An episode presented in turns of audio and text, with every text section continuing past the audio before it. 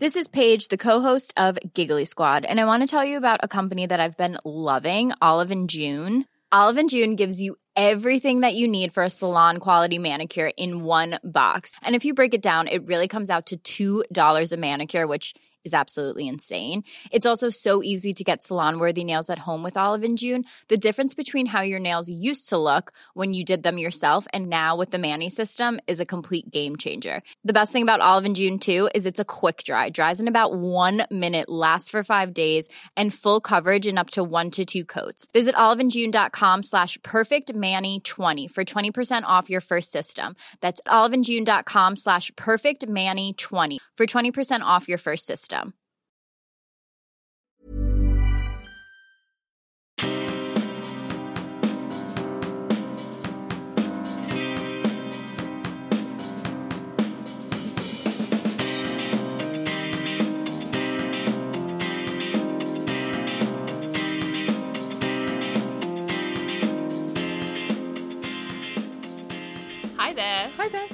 My name is Jane, My name's Kurt. and this is Made You Look, a podcast where we make each other watch episodes of our favourite TV shows and then try and work out why we love the things that we love. Yes, and uh, this is our last episode of the year. It is. This is our last episode of 2019. Our uh, second bonus episode after our last season of regular. Yeah, just regular. just a regular season. Season Um, seven, I think it was. Yeah, yeah. And so um, uh, last week, uh, as we mentioned, we were trying to look at holiday themed episodes that weren't actually to do with Christmas um, in uh, television. And so we did The Nanny last week. Mm-hmm, That's right. And that was just an attempt to be a little bit more inclusive, a little bit different, um, you know, step away from our uh, culturally Christian roots Mm-hmm. um, and understand things from another perspective. And always nice to see exposure of different religions, holidays, and faiths being expressed in TV shows of all types. Last week was a sitcom from the 90s. This week is something I was not expecting. Yeah. Um, so in looking for episodes that you know had other religions or other faiths or other cultures in it, um, I came across the fact that Rugrats has two different has well a number of different um, Yeah. uh, kind of cultural uh, celebration episodes. So therefore, this week I made you watch Rugrats.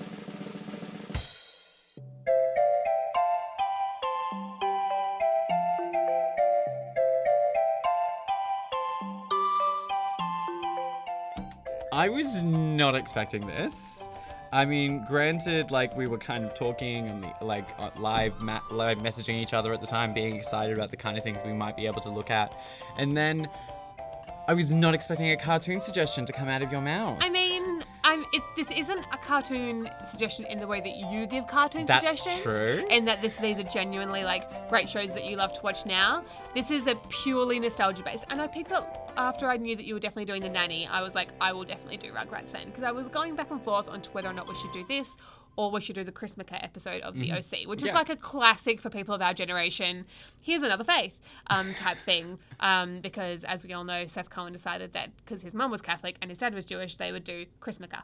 But then I was like, if you're doing the nanny, fuck it, I'm going to do Rugrats. yeah. So basically, I picked for you two episodes of Rugrats. Yes. Uh, one of them was I'm not wearing my glasses. Season four, episode. Season four, episode one, uh, Rugrats Hanukkah, and season seven, Episode episode, 13, uh, a Rugrats Kwanzaa.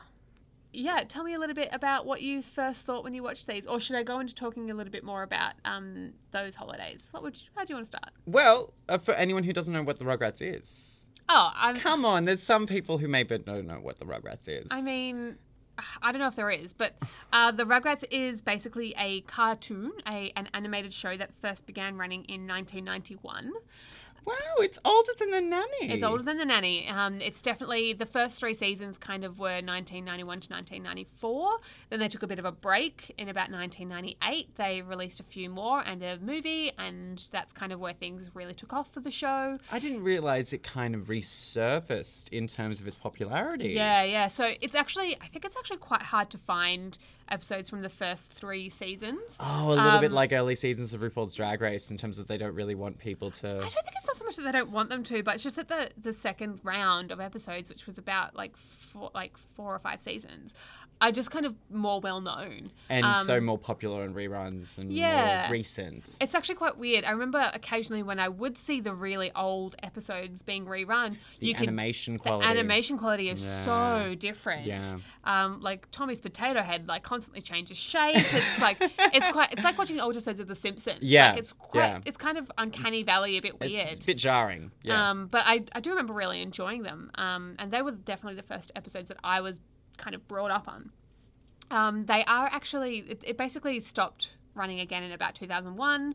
They did a couple spin offs, they did a bunch of spin off movies. yes, yes, and also the the teenage show. Yeah, Rugrats All Grown Up, which I always really wanted to watch, but it was only ever on Nickelodeon, so I never got to see it. I think I saw two episodes. I think I remember seeing like half an episode once when I was babysitting, but Yeah. um, yeah, I never quite got got to see that one. And they're about to. It's so weird seeing Tommy with hair.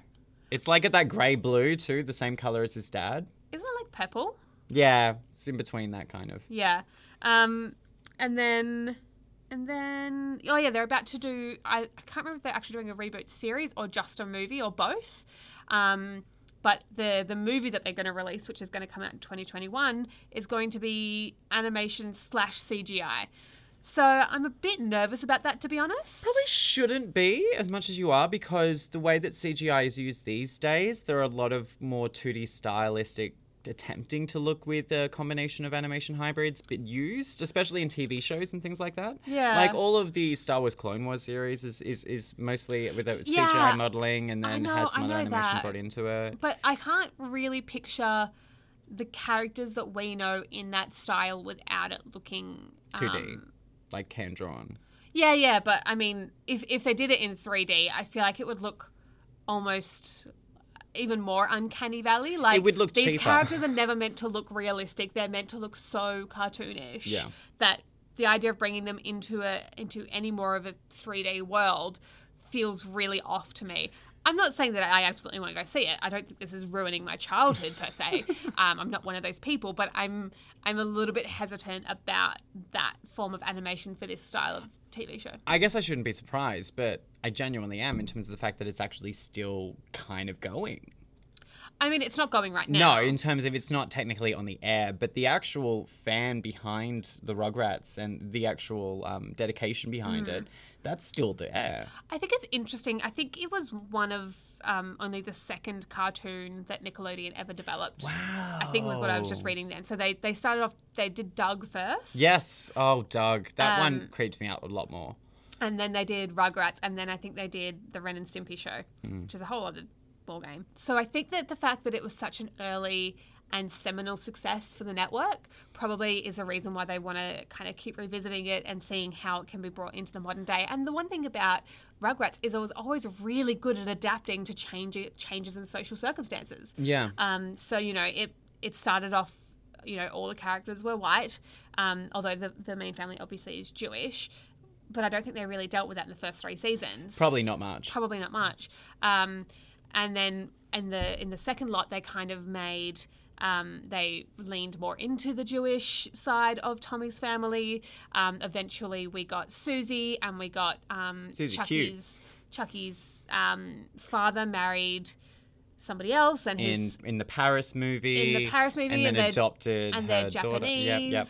Um, isn't he? Didn't he marry a Japanese woman and she Yep. already had a child? Yep. Isn't that how it happened? But then he adopted her as well. Oh, of course, Yeah. yeah.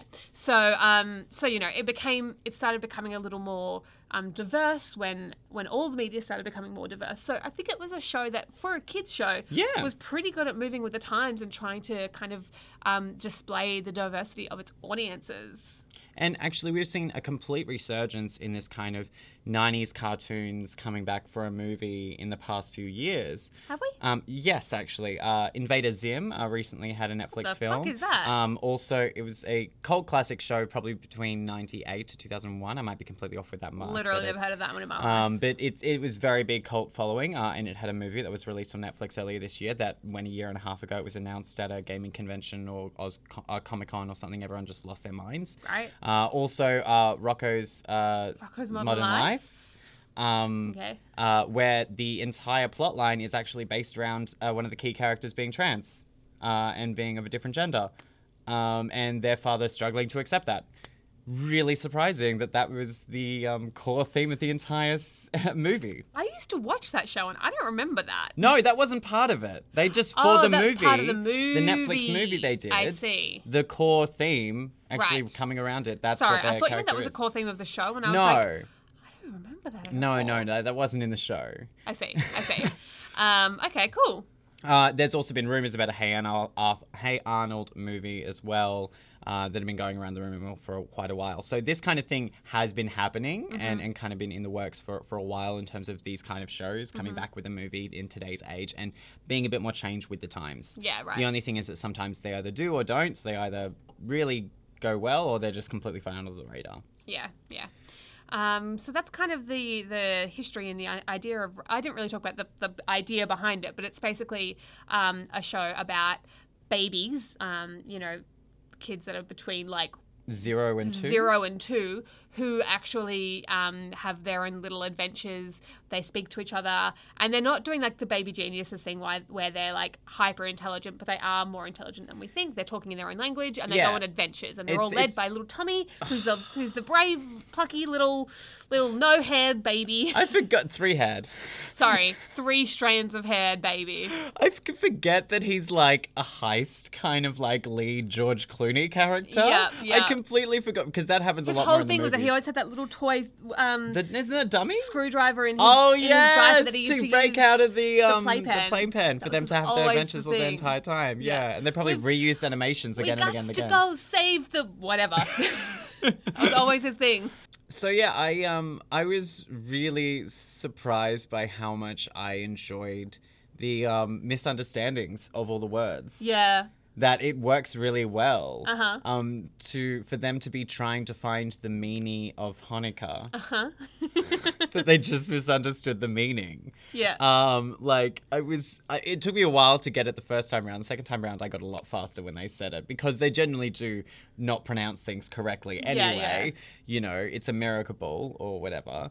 But it was really hilarious that they were just like trying to, and the, their way of like confronting the meaning was to give it a nap, yeah. to get it to go to nap. I love that so much. It's well, not like let's let's defeat it. Let's like throw things at it. Let's beat it down Yeah. to the ground. Their their approach is what uh, an authority figure would do to them. Put them in a nap. Yeah, if if somebody's you know being mean to you, then you've both got to go have a nap.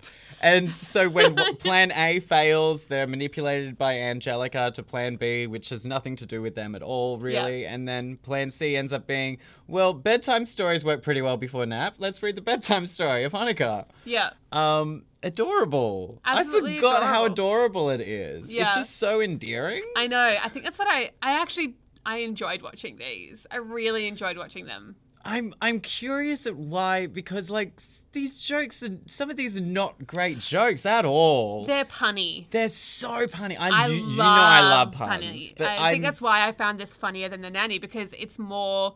Um, the nanny's more contextual, topical. yeah. Where this is more um play more on play on words. words. It's such because it's- everything is a play on words. Yeah, and it's just And I find that really. I actually find that quite clever. and yeah, I was surprised by the level of like cleverness in this show that I didn't realize was there when I watched it back in the day. Yeah. Um, because I mean, like the thing that when I think about the Rugrats, the first thing that popped into my mind was the iconic theme tune. yeah. Theme tune? Theme tune. Yeah, whatever. Theme tune. Um, same thing.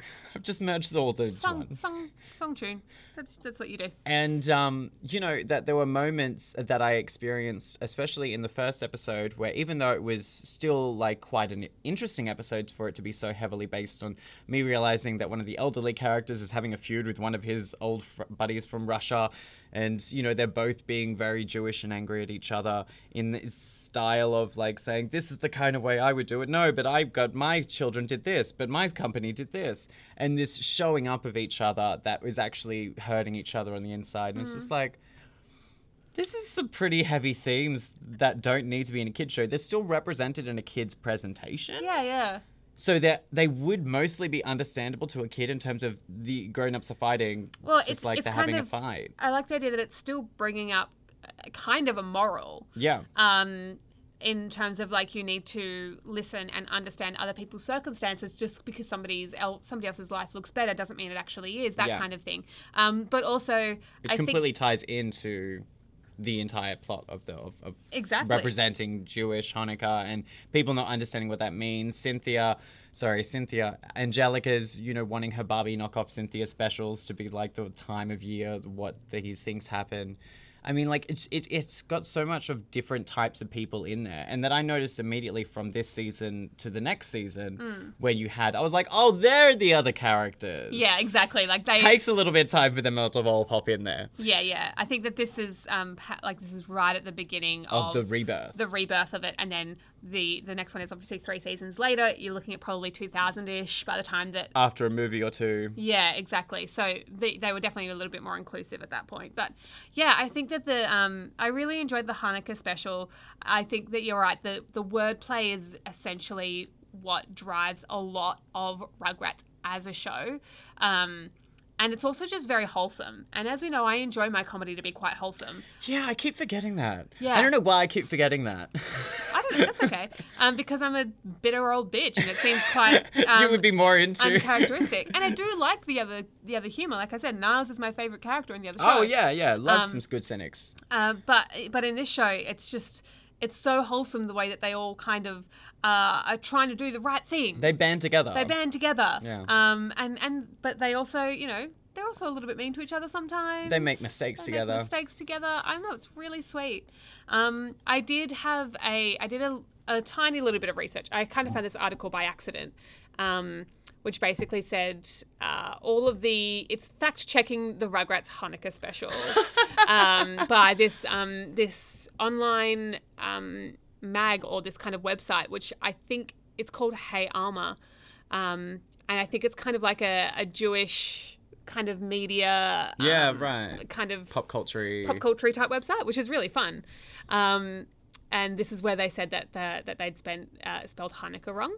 Um, they kind of talked about the story that we actually missed out on because our version cut off the first three minutes. But yeah, no, in terms of like something that I didn't really know much about in terms of the Maccabees, the actual situation behind the candles. Yeah, and- I, I learned, a, I literally learned the story of Hanukkah from this, which I had never known before, which I wish I'd seen this as a little kid, because then I would have known the story of Hanukkah for the whole, for my whole life.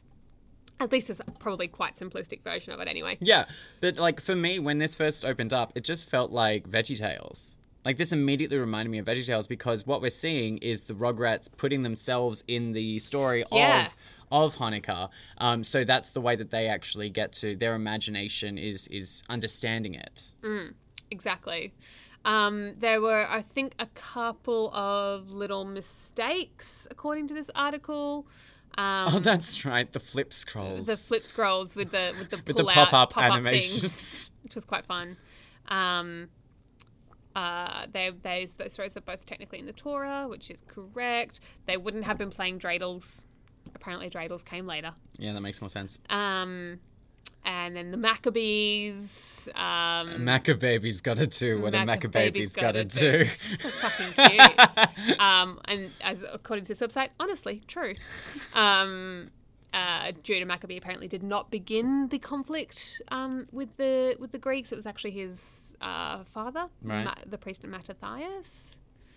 Mattathias, yep. Mateus? No, there's an extra Oh, thing in okay. there. Mattathias. Oh yeah, Mattathias? Don't know. not sure. Um, they talk about Oh, latkes! latkes, which I've never had, and I really want Oh, to try. They're really nice. Um, and Because they all think it's pancakes. Like, why are they cooking pancakes at nighttime? Yeah. Um, I like that for, for the for their interpretation. It's like maybe Tommy needs to blow out the candles. It's just so like you forget sometimes what it could be like to look at the world through a baby's eyes. yeah. Okay, so there's so many things I already know about the world. With the evidence of what I have and experience that I have, how limited it might be, what do I think is happening right now? Like, you don't really think that you're wrong. You don't really think you need more information. And then you just piece it together as you do. Exactly.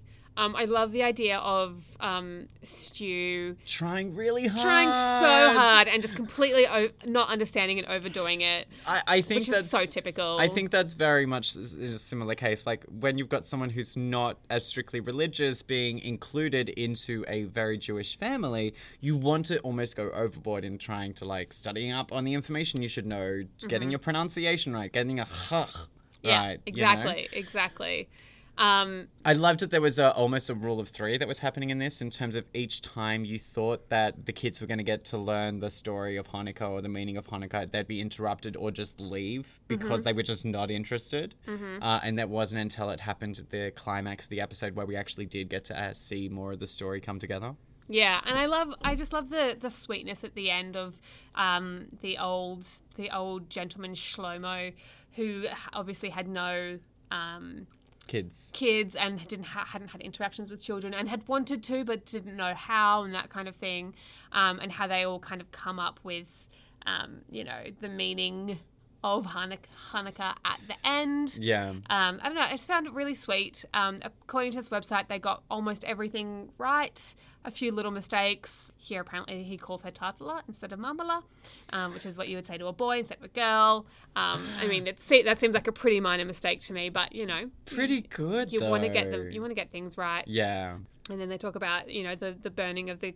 The oil and the oil for eight days. Yeah, I was yeah. quite glad that I saw this before I saw the nanny one because it meant that I already had That understanding the context of what the, this story what- Yeah, because of the eight hours of the car. He's like, what, what, what, what, what? Yeah, yeah. I mean, they didn't. They It's didn't not very necessarily clear. explain it, which is okay. They shouldn't need to explain it to an adult audience. Everyone should kind of have a basic understanding of what Hanukkah is.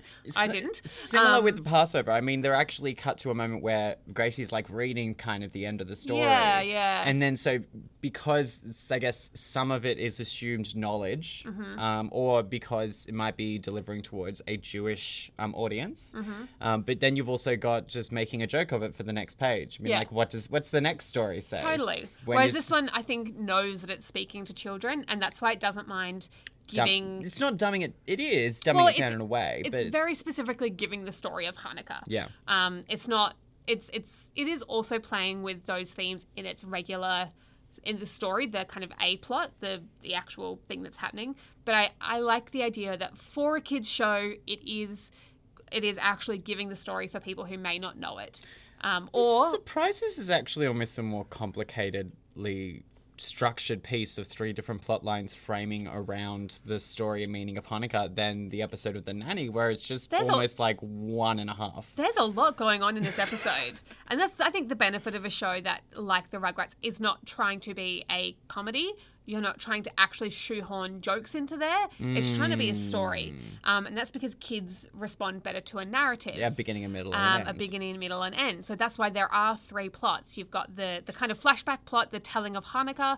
You've got, in fact, there's four plots. Yeah. Um, you've got the story between Boris and Shlomo. You've, got, Angelica's, uh, Angelica's- wanting to get watch TV to watch the Christmas special. she wants to watch the Cynthia and Christmas you've special, got and you've got the baby's plot. defending from the meaning of Hanukkah. Exactly. Hanukkah. And they all and they all interweave really well with each other. I they all come to a head right at the same time. yeah, and I think the only one that kind of doesn't get any kind of um, wrap up is Angelica's not getting to see her Christmas Which is almost consistent with every single time anything happens with Angelica. She wants something that she can't really have, and then And I think I actually think one thing that they do on this show is not necessarily try and solve that for Angelica. They never try and have her come to realization very often. no. because then I think it's kind of a clever thing because then she's just coming to the same realization every week. Um, whereas they, yeah, they don't really seem to do that very often. I think that's quite clever.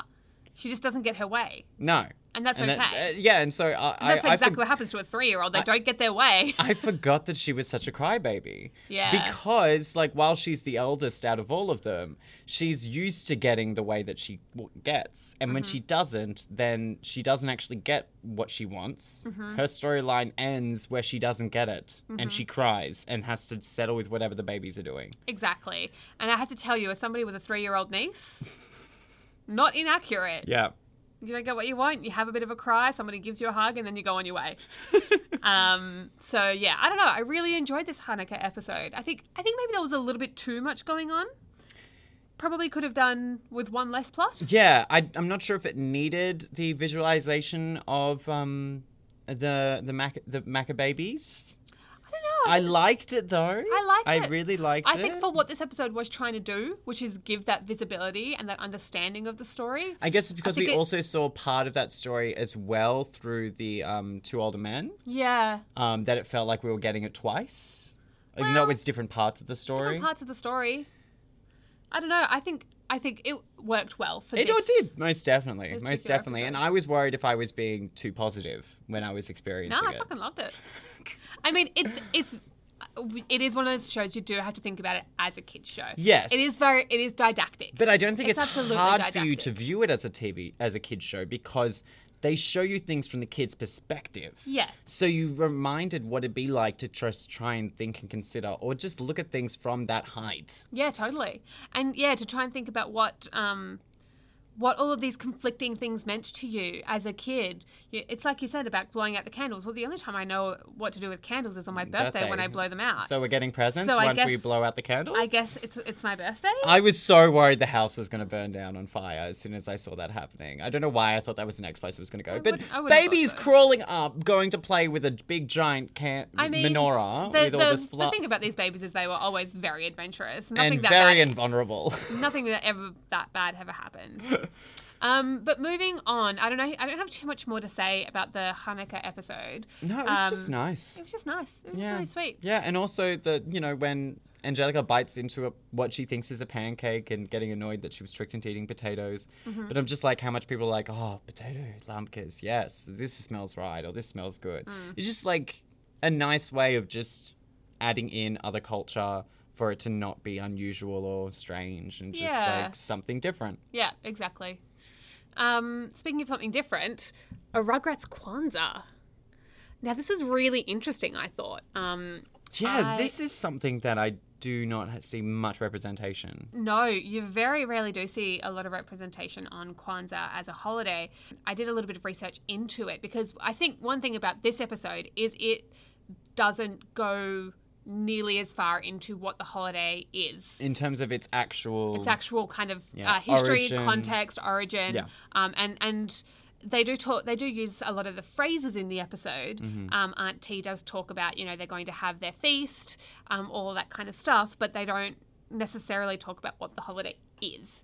Um, it's more about how Susie relates to this holiday that she's not particularly familiar with. And Auntie T using the themes of what it can mean for a family, Totally. and celebra- celebration of culture, celebration. Celebration. yeah, So I thought I might talk a little bit about um, Kwanzaa, its kind of background and, and what it really is about, if that's okay with you. Um, I found this really, really interesting to research. Um, so Kwanzaa is basically a holiday that was um, developed by Dr. Maulana Karenga in 1966. Um, and basically, his uh, idea was in order to celebrate black culture in America, um, where people feel very uh, kind of separated from the origins of their culture due to the fact that they were brought over as slaves and not really allowed to celebrate their own cultural things, um, culture or religion. So he basically took the idea of um, a, a, a first fruits of the harvest festival, um, uh, and he used that word, um, first fruit, the word Kwanzaa, from Swahili. Um, but he took elements from all of these different African cultures um, and kind of combined them into this one celebration of African American um, pride and culture and that kind of thing. Um, it was kind of it was celebrated uh, a lot among African American communities, um, sort of throughout the 70s and 80s. It has apparently dwindled down a little bit lately, which is kind of a shame. At first, it was uh, described as a very secular um, holiday, and uh, uh, Dr. Karenga really wanted people to forsake Christmas or other holidays in order to celebrate Kwanzaa. Right, yeah, yeah, Um. But later on, he felt that that was kind of Limiting. too alienating of his um, Christian minority. So he, he kind of says you can celebrate them both. Kwanzaa is a seven day festival. I think it ends on the December the 31st. So it must so be the week the, the the week leading up to New Year's Eve. yeah, the week leading up to New Year's Eve. Um, uh, and that's the final evening where you have your karamu, which is what they were doing in this episode of Rugrats, um, having their big feast. Um, they have a candle lighting ceremony. Um, they have in a in a kinara, um, which is a candle holder, which looks kind of similar to a menorah, um, but is different. They have uh, seven candles. Um, uh, they're called the Mishumaa Saba, and those candles each represent a principle of Kwanzaa. And the principles, which, by the way, you can find, um, there's a song um, on that you can find on YouTube, which is like the Kwanzaa Seven Principles song, which is what I listen to to get the pronunciations of all of these. Oh right, yeah, yeah. yeah. Um, so I'm I'm trying to take off of that video, so I do apologize if, if my white mouth gets things wrong. Um, but basically, the seven principles are um, umoja, which is unity, um, self determination, kujichagulia, which is the uh, principle of self determination, um, the ability to name yourselves, create for yourselves, and direct your own um, your own fate. Ujima, which is collective work and responsibility. So basically, working everybody together. working together.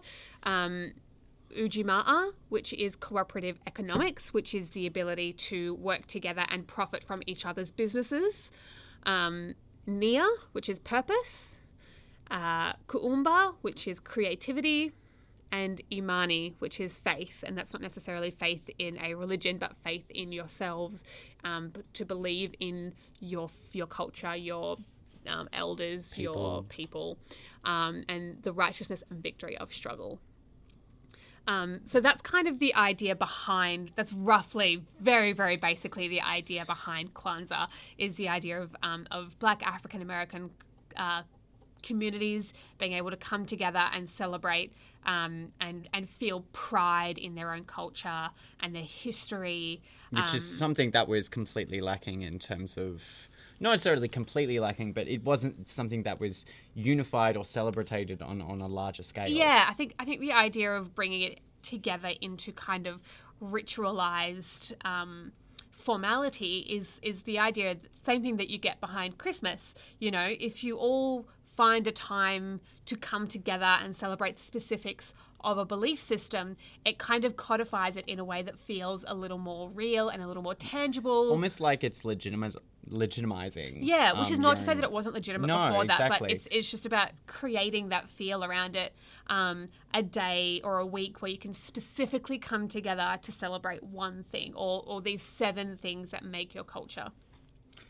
Now, I will say that when I uh, watched this episode, I thought for a hot minute that this was like around the same time that Where in the World is Carmen Sandiego on, just because of the way that she first opened the door and had this amazing wide brim hat. The original Carmen Sandiego, I've, I've never one. seen any of that. Um, I don't know even really know what that is. but um, no, I just love the fact that you've got an 87 year old, um, a grandma or auntie T who's just like a boss ass B who's just like about town with this kind of like just core like joy with a is it a jumba? What is the the? It's not a bongo. What's the drum? Djembe? A djembe. Yeah, that she's got like on her side, UGG boots, like and like what she's wearing, and she's just oh, it's just so much joy Yeah. in this kind of character. The fact that they're not just forcing it on someone else. It's like, hey, let's come together, let's do this. I know we normally do that at the end of the of the festival or Mm. the harvest or whatever, being like, how about we have a big dinner tonight? Oh, you're working in your script. I know, Rudy. I'm so proud of all the accolades and all the awards and the trophies. But wouldn't it be nice if we could just come together? And Mm. oh, uh, the way that Susie Q again, you're looking at that interpretation of how. It's Susie Q. It's just Susie, right? I could have sworn they were saying Susie Q. I don't think that's her name. It may be a nickname. It's just what one of them refer, like her brother probably refers to I as trying to be cool and stuff. Yeah, I think her name's just Susie. That probably I could just be wrong. Susie. Let's let's find out. I think her name's just Susie, bro. It's probably just her brother saying Susie Q or I don't something. even think I don't think that's the true thing either. I it think didn't you even happen. I think you've just heard Susie Q in your brain. probably before some time ago. I mean, it's a, there's a song called Susie Q. Don't even know what that is. Oh, Susie Q. Nope. Oh, Susie. It's a very popular. It's a, it's like a nickname and, a, and it's a song and it's there's a movie and like Susie Q is a phrase. okay. That's why you're hearing it. but Yeah. It, it wasn't actually in there. I don't think. I could be wrong. Okay. Um, uh, but her like struggling to relate to just the simple fact of not being given a job to do when they're setting up for the meal and feeling like she's been discluded from from that part of the family because she's not someone great. Yeah. um, and then being like, oh well, if we need to get you an award, then we can make one for you, or oh, but no, but people with awards to have pictures and they have a whole thing, and then she starts doing a toast and like, oh, this is how this is how you achieve greatness. And I really liked the attention to detail where you had the simple fact that one of the um, other siblings' chores was to get the corn, or you know, with the with the uh, Swahili term for the corn for the corn. Gosh, Um, and then um, the fact that The mazao. yes, The crops, fruits, nuts, and vegetables. uh, and that um, when Susie was giving her speech for accepting her award, so she convinced a great and come into the family, she was using a, a cob of corn. And so that was then taken from her immediately because that was actually part of the chores to help get the feast ready.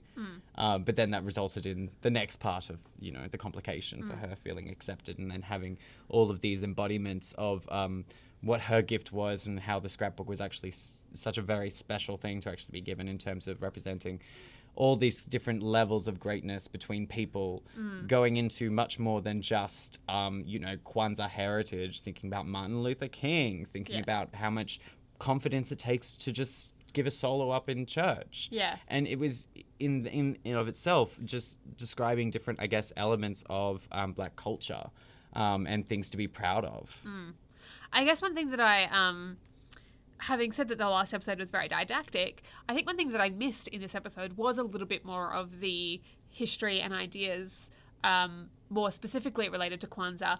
I think it's interesting that this episode kind of takes um, the idea of uh, talking about great people um, which I think is probably an important part of Kwanzaa in terms of recognizing the achievements and um, kind of the having pride in in people from your culture, that kind of thing. in a unified way of looking at all these different people from different faiths and beliefs Yeah. coming together for the sake of people of the same colored skin. Totally.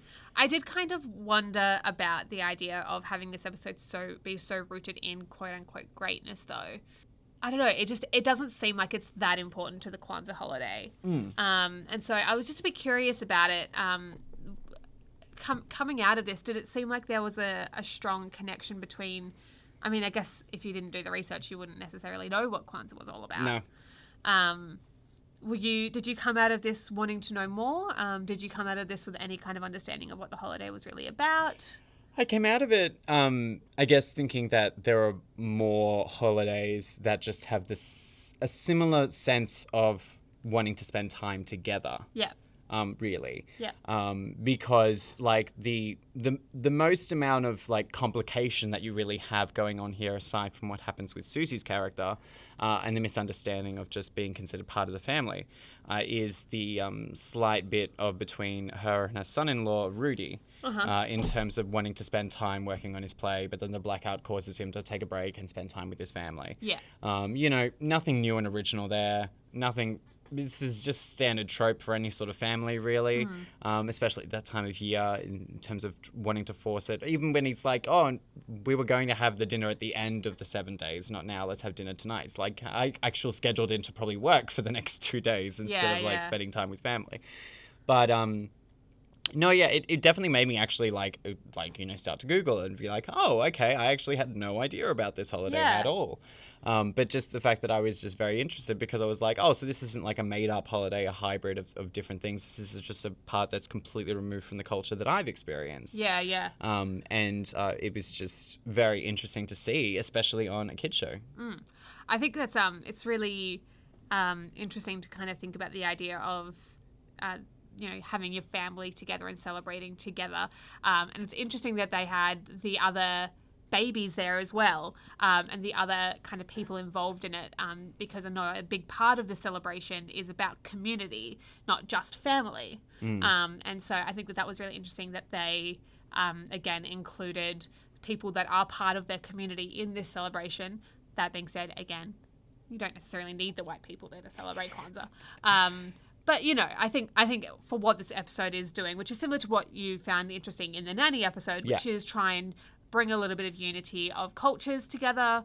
Um, whether or not it needed it, I don't know. Probably could have done without it, but also they probably didn't want a whole episode without their main characters in it. Well, it's not necessarily the main characters. It's like generally kids have specials. They like to see all of them yeah, on ex- that sort exactly, of thing. Yeah. Exactly. So I think I actually would have quite liked it if they had just been able to have it centered uh, around Susie's family and not have to include the other characters. But I understand why they were there. Yeah, yeah. But I Um, mean, it was also nice to just see the kids just having joy and experiencing fun, not really knowing anything about what it's about, but just enjoying what it could be. Like the Hmm. Music, the fun, the food, the Yeah. gifts for no reason. Totally. Um, so yeah, I found I found this episode less enjoyable than the Hanukkah one in terms of I just think there was um, a little bit less going on and a little bit more. I don't know. Maybe I just didn't find the Susie storyline that compelling. It, it, I, I totally fell for it, but I also knew where it was going to go anyway. I liked it better toward the end when we did get to have those flashes of like, this is what. Um, this is the way that we as a family have supported each other through the years. This is, and the idea that um, greatness doesn't mean to need To have your doesn't photo need in the to paper. mean uh, achievement, so called. It could be being a great person, Mm. just being a nice person, being a kind person. Um, you know, just doing the best that you can for the people around you. I think that that's a really great message. I think that that really comes through. Um, but I feel like the road to get there was a little bit rocky. Yeah, it like didn't just lacked really focus. Feel unified as it was coming across. Hmm. By the time the blackout happened, I felt like it was almost the part two of a different episode. Yeah, yeah, that's felt- what I mean. It just lacked focus. I think. Yeah, it was just kind of pointing in a bunch of different directions, being say, yes, this is good. Also, this is good. Yeah, Remember what we said about this being good? This is also good. Yeah, it was kind of like you've got you know the the siblings who are just kind of too cool for school and not really wanting to take part, and um and the brother who the sorry the son-in-law who didn't want to take part, and then Susie who's got her own thing going on with not feeling like she belongs. You got and the nerdy sibling then- who like knows the English translation for all of the different Swahili yeah, words. who understands kind of the concepts of the holiday, but doesn't necessarily have um, a greater understanding of the meaning behind Mm-hmm. the holiday. Um, so I just felt like there was a lot going on. It was all pretty unfocused, and then um, it did kind of come together well in the end with the story of the book and who's inside the book and that kind of thing. But yeah, I don't know. It was a little bit unfocused. But that being said, it led me to do a lot of research into something that I didn't know much about, and I really appreciate that as an adult being a, being given the tools to go and look something up. Um, but I think as as again a show for kids, I think it would have been nice to to have ex- more within the episode itself. to have more within the episode and to explain the holiday itself a little bit more. Yeah. Um, and not just say it's a day where we celebrate the great people. Yeah, because I mean, like, you've got characters in here who are, you know, active people in the world, or not technically alive, but um, Martin Luther King, you know, so obviously this show isn't afraid to delve into history. Yeah, totally. Um, and so it was interesting, uh, no, don't get me wrong at all, but uh, one thing I noticed is that um, the power of music that it has uh, on the tone of a show. I almost didn't feel like this was a Rugrats episode a little bit because I was missing just those little those. You know how it's got that The score, kind of music box score. yeah, the kind of music box score that feels like it's from something out of the the, the toy box Yeah. um, and that um, it's it's it's kind of every once in a while there kind of plays off those comedic moments and reminds you what you're watching. And because music is such a very different exposure and sound from uh, these different people, um, meant that like you know you're getting to see Auntie T rock around with a djembe, Yeah. and you would hear a different kind of like rhythm and music happening around the episode, um, uh, and then you would hear like you know a gospel church, and then we'd be like, none of this actually sounds like the Rugrats Yeah. and like it was very interesting and i was very interested to see it uh, and to hear it but i was amazed how much it didn't feel like an episode of the rugrats to me almost just because of the sounds Mm. that were so different and i think you're right the, the focus the lack of focus towards the end of the episode is where i think it started losing that for me a little bit Yeah. it was very interesting and i was like this feels like a very special episode of the rugrats this feels like a bit of a bottle episode Yeah. not the usual kind of thing that you get for example we didn't have the standard angelica's dummy spit or manipulation that doesn't have to happen every single episode Yeah. but um, it But didn't. It, it- felt. It felt different. Yeah, and I almost feel like by by touting this as a like kind of very special episode and making it feel apart from what the show normally does, I almost feel like it's it's could be marginalizing that cultural experience even more. In terms of like setting it apart instead of making it more of the usual. Yeah. Yeah. I don't know. Maybe I'm wrong about that. And maybe that's the complete opposite of what I said last week, where I said that if it had to do with the holiday, I wanted it to have to do with the holiday. Um, but but I also said that I just want I just want whatever it is to live within the world a little bit more. Mm. Um, and I don't know. Yeah, this you're right. This didn't quite feel like the right world, but also it is so different from like ex- by depicting this culture and this celebration that is inherently different to the Yeah. world of Rugrats. So how can you uh, represent this culture and still have it be an episode of the Rugrats that feels like the Rugrats. Maybe those two things are mutually exclusive, and in which case they did the best thing possible, which is just have it feel not quite like an episode of Rugrats in order to get the representation out there.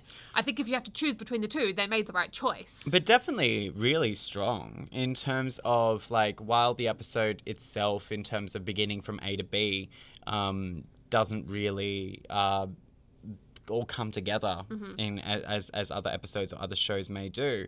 I still think it was quite remarkable to see. Like I just was almost by the time we got to the end of the flashback storyline, I kind of forgot that they were on their way to see Martin Luther King. Yeah. And I was just like, oh, and there's Martin Luther King. Yeah. And like, oh, that's cool. I mean, I knew exactly that's what was going to happen the second we saw them pull over to the side of the road to help Yeah, someone. I was yeah. like, oh, that's going to be Martin Luther King. Yeah. Um, I didn't doubt that for one second. Uh, but yeah, I don't know. It was it's a really sweet episode, and I do like it, and I do like that it gave me something to think about and to um, go away and research a little bit more. But I think if I was a kid, I would have come out of this still without a very strong understanding of what Kwanzaa Oh, was. definitely, definitely. Um, which I think is kind of a shame, and that's the great thing that you got out of the Hanukkah episode that you don't get out of the Kwanzaa episode. Yeah. Um, and that's and I'm sure it's not intentional, but maybe that's just you know little bits of, um, just you know just a little mistake that they made, or maybe mean, they didn't they didn't time consider as it well. important. In terms of i guess like um, you know i'm not sure how many more seasons this went on to do in terms of how much they were trying to push more representation into it before they finished up so they Yeah. could still like kind of have that kind of exposure because they knew Yeah, reruns maybe. would just constantly be happening they didn't have enough time to maybe polish it as much because probably towards the later of the show they, the writing may have been like a bit more influx with movies and other things that were happening on the time Or maybe they just literally were like, let's make a less didactic version of this so that it's a better episode. Um, even if it's not a rugrats episode even if it's not a Rugrats episode, or even if it's like, I think they were just trying to find a, a better line between let's tell the story of Kwanzaa and let's have a plot that works on its own. yeah because you don't want to Um, repeat the same thing of, of, of delivering that Yeah, exactly. So I think they were just trying to do something a little bit different with it. Um, I don't think it was quite as successful as the first one, but it was still a really sweet episode. I've always really liked the character of Susie. Yeah. I really kind of related to her as kind of like the goody two shoes of the the group. She's more insecure than I remember. I don't think that she normally is this way. Yeah. I feel like in the normal episode, she's the one who comes Yeah. She's comes a bit in. more more powerful. um, and kind of tells the babies that no, what Angelica's telling them is Yeah. actually wrong. Yeah. um, you can do this or you can do that or blah blah blah. Like I kind of, she's a little bit of a know-it-all, yeah. but in a in a nicer, more gentler way than um, Angelica, and she's also usually more right than Angelica. So I always really liked Susie as a character. I'm glad that they gave her this episode. I really enjoyed it, but yeah, I think it. I think the Hanukkah episode was just in general. It felt a little bit more, um, a little more cohesive, which is weird considering there were more plot lines, um, and and repeated plot lines. and repeated, yeah. And it was it was technically less didactic, but it didn't. It felt more. I think. I think perhaps the reason is because at the end it's just like delivering like four scenes in a row.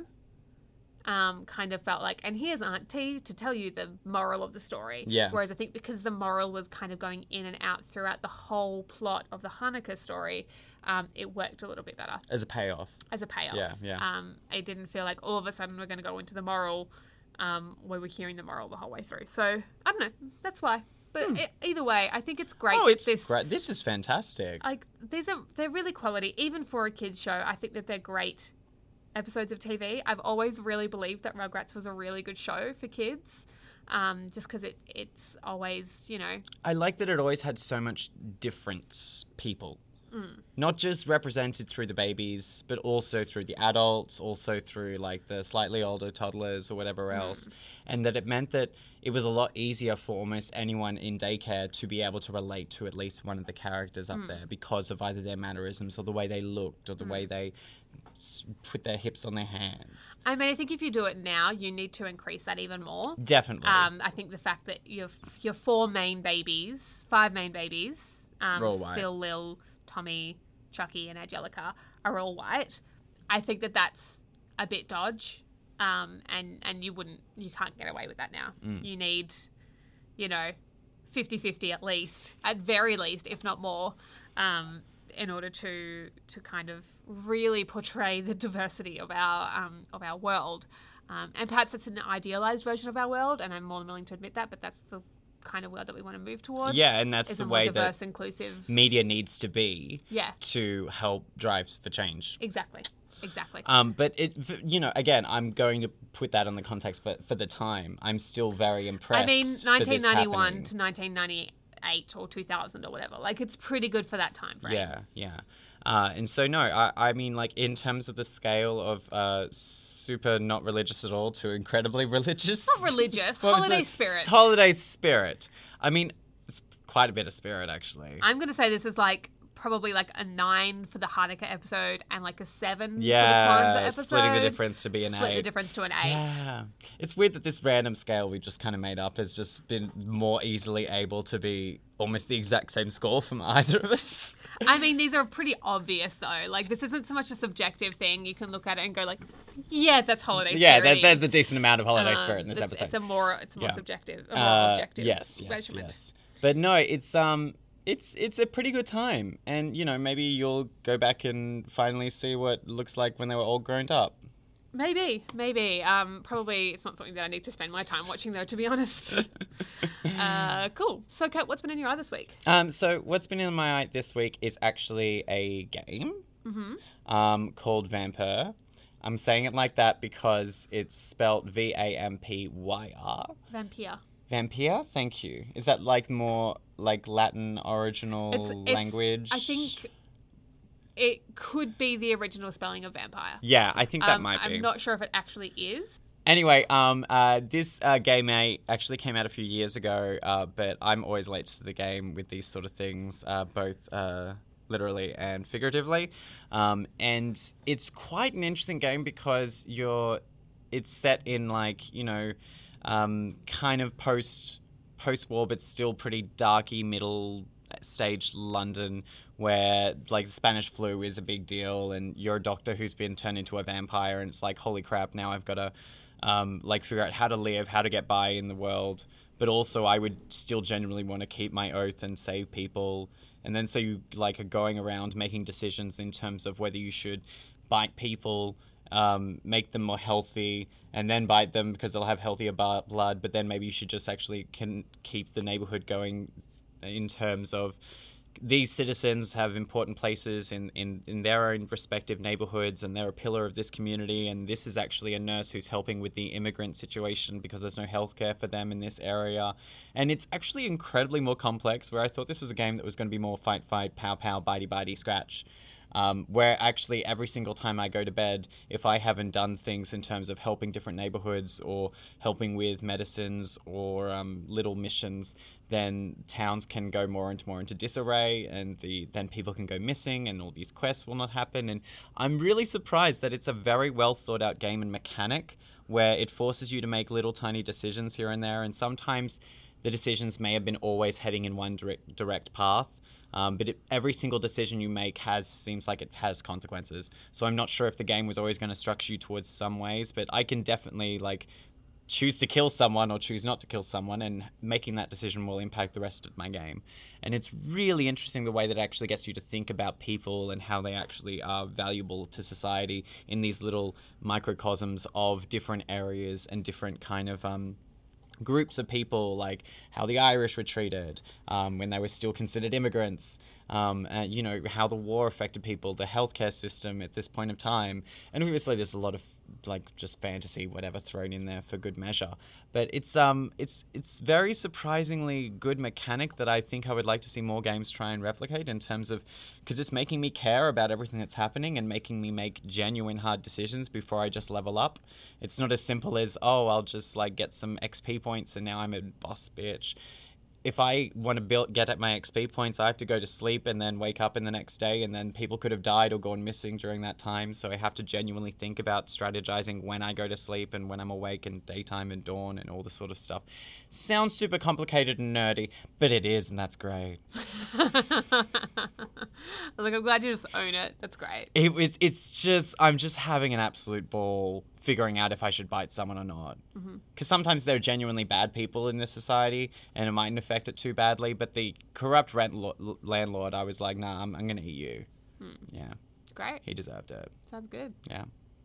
I won't play it. I don't play games. But sounds great. Um, I have been in my eye this week is a two two tiered thing. Um, I started listening to a podcast called The Storm. Mm-hmm. Um, and The Storm actually used to be a podcast called Storm of Spoilers uh, because it was a Game of Thrones recap um, podcast. Right. Um, but when they stopped doing Game of Thrones, when Game of Thrones finished, they have turned into a Lost rewatch podcast. Oh my gosh. It's so great. Wow. I love it. That is not where I thought that conversation, that sentence was going to go. Um, and so now I am listening to a Lost rewatch podcast and therefore rewatching Lost. Did you ever watch all of Lost? Oh, yeah. Oh, did you? So I watched Lost when it first came out, um, and I probably followed that right up until about season four or five. yeah. And then I think I fell off, but not long after that, you did I, actually go back and watch the I, wa- of it. I watched yeah. it all on DVD. So I I think I, did a. DVD rewatch in about 2009, 2010. Mm. And then I started another rewatch a couple years ago. Um, I don't think I made it all the way through. I think I made it again, perhaps up to about season four ish.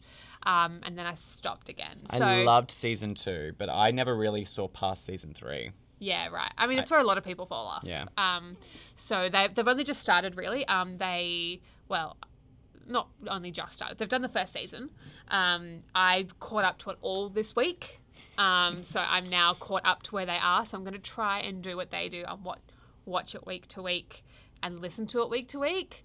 I don't know how I'm going to go with that because I like the binge. I think for Lost, the binge works really well. Probably does actually. Yeah, that's more of the show that would have really probably helped with the binge, as opposed to. Although it did affect the culture at the times in terms of what's on the island I and mean- people's theories, I suppose. early on, um, I don't think you could have binged because it was one of those shows that was on at a time where the network structure was so firmly ingrained that the first season has 24 episodes, which is just bonkers to me. Like It's that's long. a lot of episodes. long. Most It's because like each ep- it, like everyone gets like a character-centered episode, and there's so many characters. But they do like there are People like get, like, three or four Jack, Jack episodes, in that first yeah, season. Like it's crazy. Like you, they didn't need to do that many episodes. I still kind of wish they killed Jack in the first episode because that was the plan. I mean, I would love for them to have had Kate as the protagonist, but they, I mean, you can tell that they they didn't actually get around to writing it in that way. You know No, that, right? no, they they yeah. they tried to pitch that to the network, and the network like, were like, no. uh, no. How about you keep the straight white guy as your main character? Thank you very much. Who we followed for the entire first pilot episode? Yes, Yeah. correct. Um, so anyway, the I'm really really enjoying it. Um, it's really interesting. The podcast is separated into two parts. They do the calm and the storm. um, so the calm is basically for people who are watching it for the first time, and they only talk about what's happened up to that episode. Ah. Um, with no spoilers, and then they always do a little interview with somebody, and like they started off with just like other podcasters, you know, people who were blogging Mm-hmm. um, about Lost in the Time, and lately their interviews have been like Damon Lindelof and um, and Henry Ian The podcast is going well. It's going really well. I mean, they already were very well known from their Oh, Game right, of right, Thrones right. podcast. They're they're all really well known podcasters. Um, the the reason I got onto it was because um, Joanna Robinson is on my Boiler Room podcast, which is my so-called life Yes. podcast, which I got to because Kristin Russo was also on that podcast, and she does Buffering the Vampire Slayer. Yes. So I'm kind of all within this microcosm of these interconnected podcasts at the moment. I'm hearing Kristen twice a week. I'm hearing Joe Joanna twice a week. Um, it's great. Uh, but anyway, I'm really enjoying it. I'm enjoying the the rewatch, and it's kind of interesting to watch it with um, the voice of people who know the whole series so well that they can watch this part and know how that's going to pay off in four seasons time Mm. um, which is something that i've never really been able to get the whole chronology correct in my head Right, yeah, so yeah, it's really interesting hearing Because it does get overcomplicated towards the end. really, really complicated. Um, whereas these guys are looking at it with the whole context um, of everything, and they they've all seen it a couple times. So it's it's great. It's a great experience. I'm looking forward to doing it week to week. I hope I'm gonna be able to do that and not Is this um just as a result of your podcast onto another podcast onto another podcast how you got there, or is this in any way in anticipation of J.J. Abrams doing the final Star It's Wars got movie? nothing you to do don't with even really that. care. I don't really care about who's directing the next Star Wars film. Um, they they are taking a break actually in between, so they're going to do the first six episodes of season two. Then they're going to take a Star Wars break for the rest of the year. Mm-hmm. So they're going to talk about all the Star Wars films. Yeah, in the lead um, up in to the lead the up final to the final Star Wars Skywalker movie, movie. Um, and then and then they'll go back to Lost again once that's all done. So, um, and that's not necessarily because again because of the J.J. Abrams thing. It's more just like The kind of stuff they would be doing. The kind of like they always apparently when they were doing Game of Thrones in between seasons would have an off-season tour, which they always say off-season tour, um, where they would talk about something else. Yeah. Um, they would they would kind of cover a series of other things. So that it's a thing that they've always done, Hmm. but they didn't do it in between seasons. They did it here so that they would specifically lead up to. Um, to the movie coming out. So anyway, that's a really great new podcast and just generally viewing experience of Lost um, that I really love. I'd love to finish the show one day, but I just know it. where Do you have a Stan going. account? It's all on Stan. Yeah, yeah. I mean, I, I literally have the season two DVD still with me. I mean, but you, or you could just watch it on Stan. Yeah.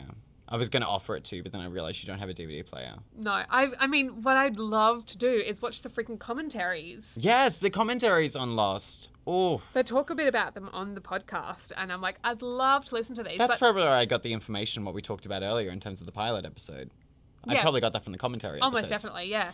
Anyway, Anyway, that's um, probably... That's enough. So we are now taking a little break. Yeah. Um, we're gonna kind of take December off to do Decembery things. Holidays, work, buy presents. Yeah. But we are going to be back.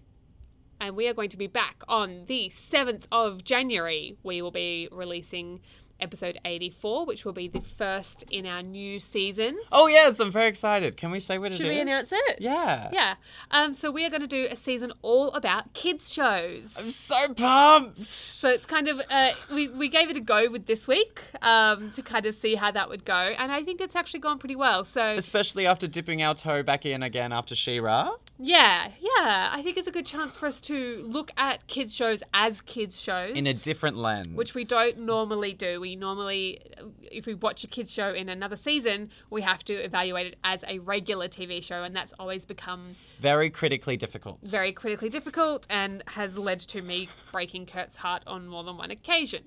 I like. I still haven't gone back to that show, but when as we talked about it earlier today, I was like, yeah, I'm gonna go back and watch that show again because I do genuinely just watch these Spider-Man shows. Unlimited. Yes. Yes. Um, it's one of those um, old episodes that you can't find on our iTunes feed, but if you go find us on uh, SoundCloud, you can still listen to the Spider-Man Unlimited episode in which I completely destroyed Kurt's childhood um, and tore that show to pieces. If you're gonna hang a lantern on it, you, you can't just hang a lantern on it. You got to be smarter than that. Oh yeah, that's that's actually that's in our promo. I had to go and find uh, uh, something where I'd said something really mean. Yeah. So I went back to Spider-Man Unlimited to find me Uh, saying. I love that. That's where you went to. I was like, yeah, probably good bet. I tried a few. I tried Smallville. I tried. Oh yeah. yeah. I can be mean. Um. Anyway. Anyway, so that's what we're going to do next season. So please um, take December to just kind of go back and have a listen. You can visit our back catalogue, like I mentioned, on SoundCloud. Please suggest to us anywhere, whether it be at uh, jacarandamedia at outlook.com, uh, if you want to email us, or if you wanted to uh, let us know via our Instagram account with our handle at MajorLookPod, or even in a review, which you Mm. could give us on an, any app that you are listening to on your podcast, because we'd love to hear your suggestions as well once we get off to our kids show season for what will be coming up next year. Yeah, I don't have any ideas on what kids shows yet. So please, um, please, please, please, we welcome suggestions. I might even put up an Instagram post. Oh, yeah. That is specifically for you to respond with your suggestions. Um, so keep an eye out for that in the next couple of weeks, and yeah, post your ideas on there. Oh, I'm totally going to show you what Invader Zim is all about. Oh god. Uh, this is going to be an interesting season, Yeah. guys. Anyway, until then, visit us at Instagram at Major Look Pod. Rate, review, subscribe, suggest it to a friend, whatever you got to do. Um, and until then, have a happy holiday season, whatever you are celebrating, whether it's Christmas, Hanukkah, Kwanzaa, or some other celebration that we don't know anything about. Celebrating nothing with just your friends. Just yeah, just having a fun time with your friends or family, whatever it may be.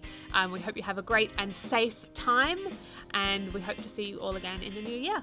Bye bye. Bye.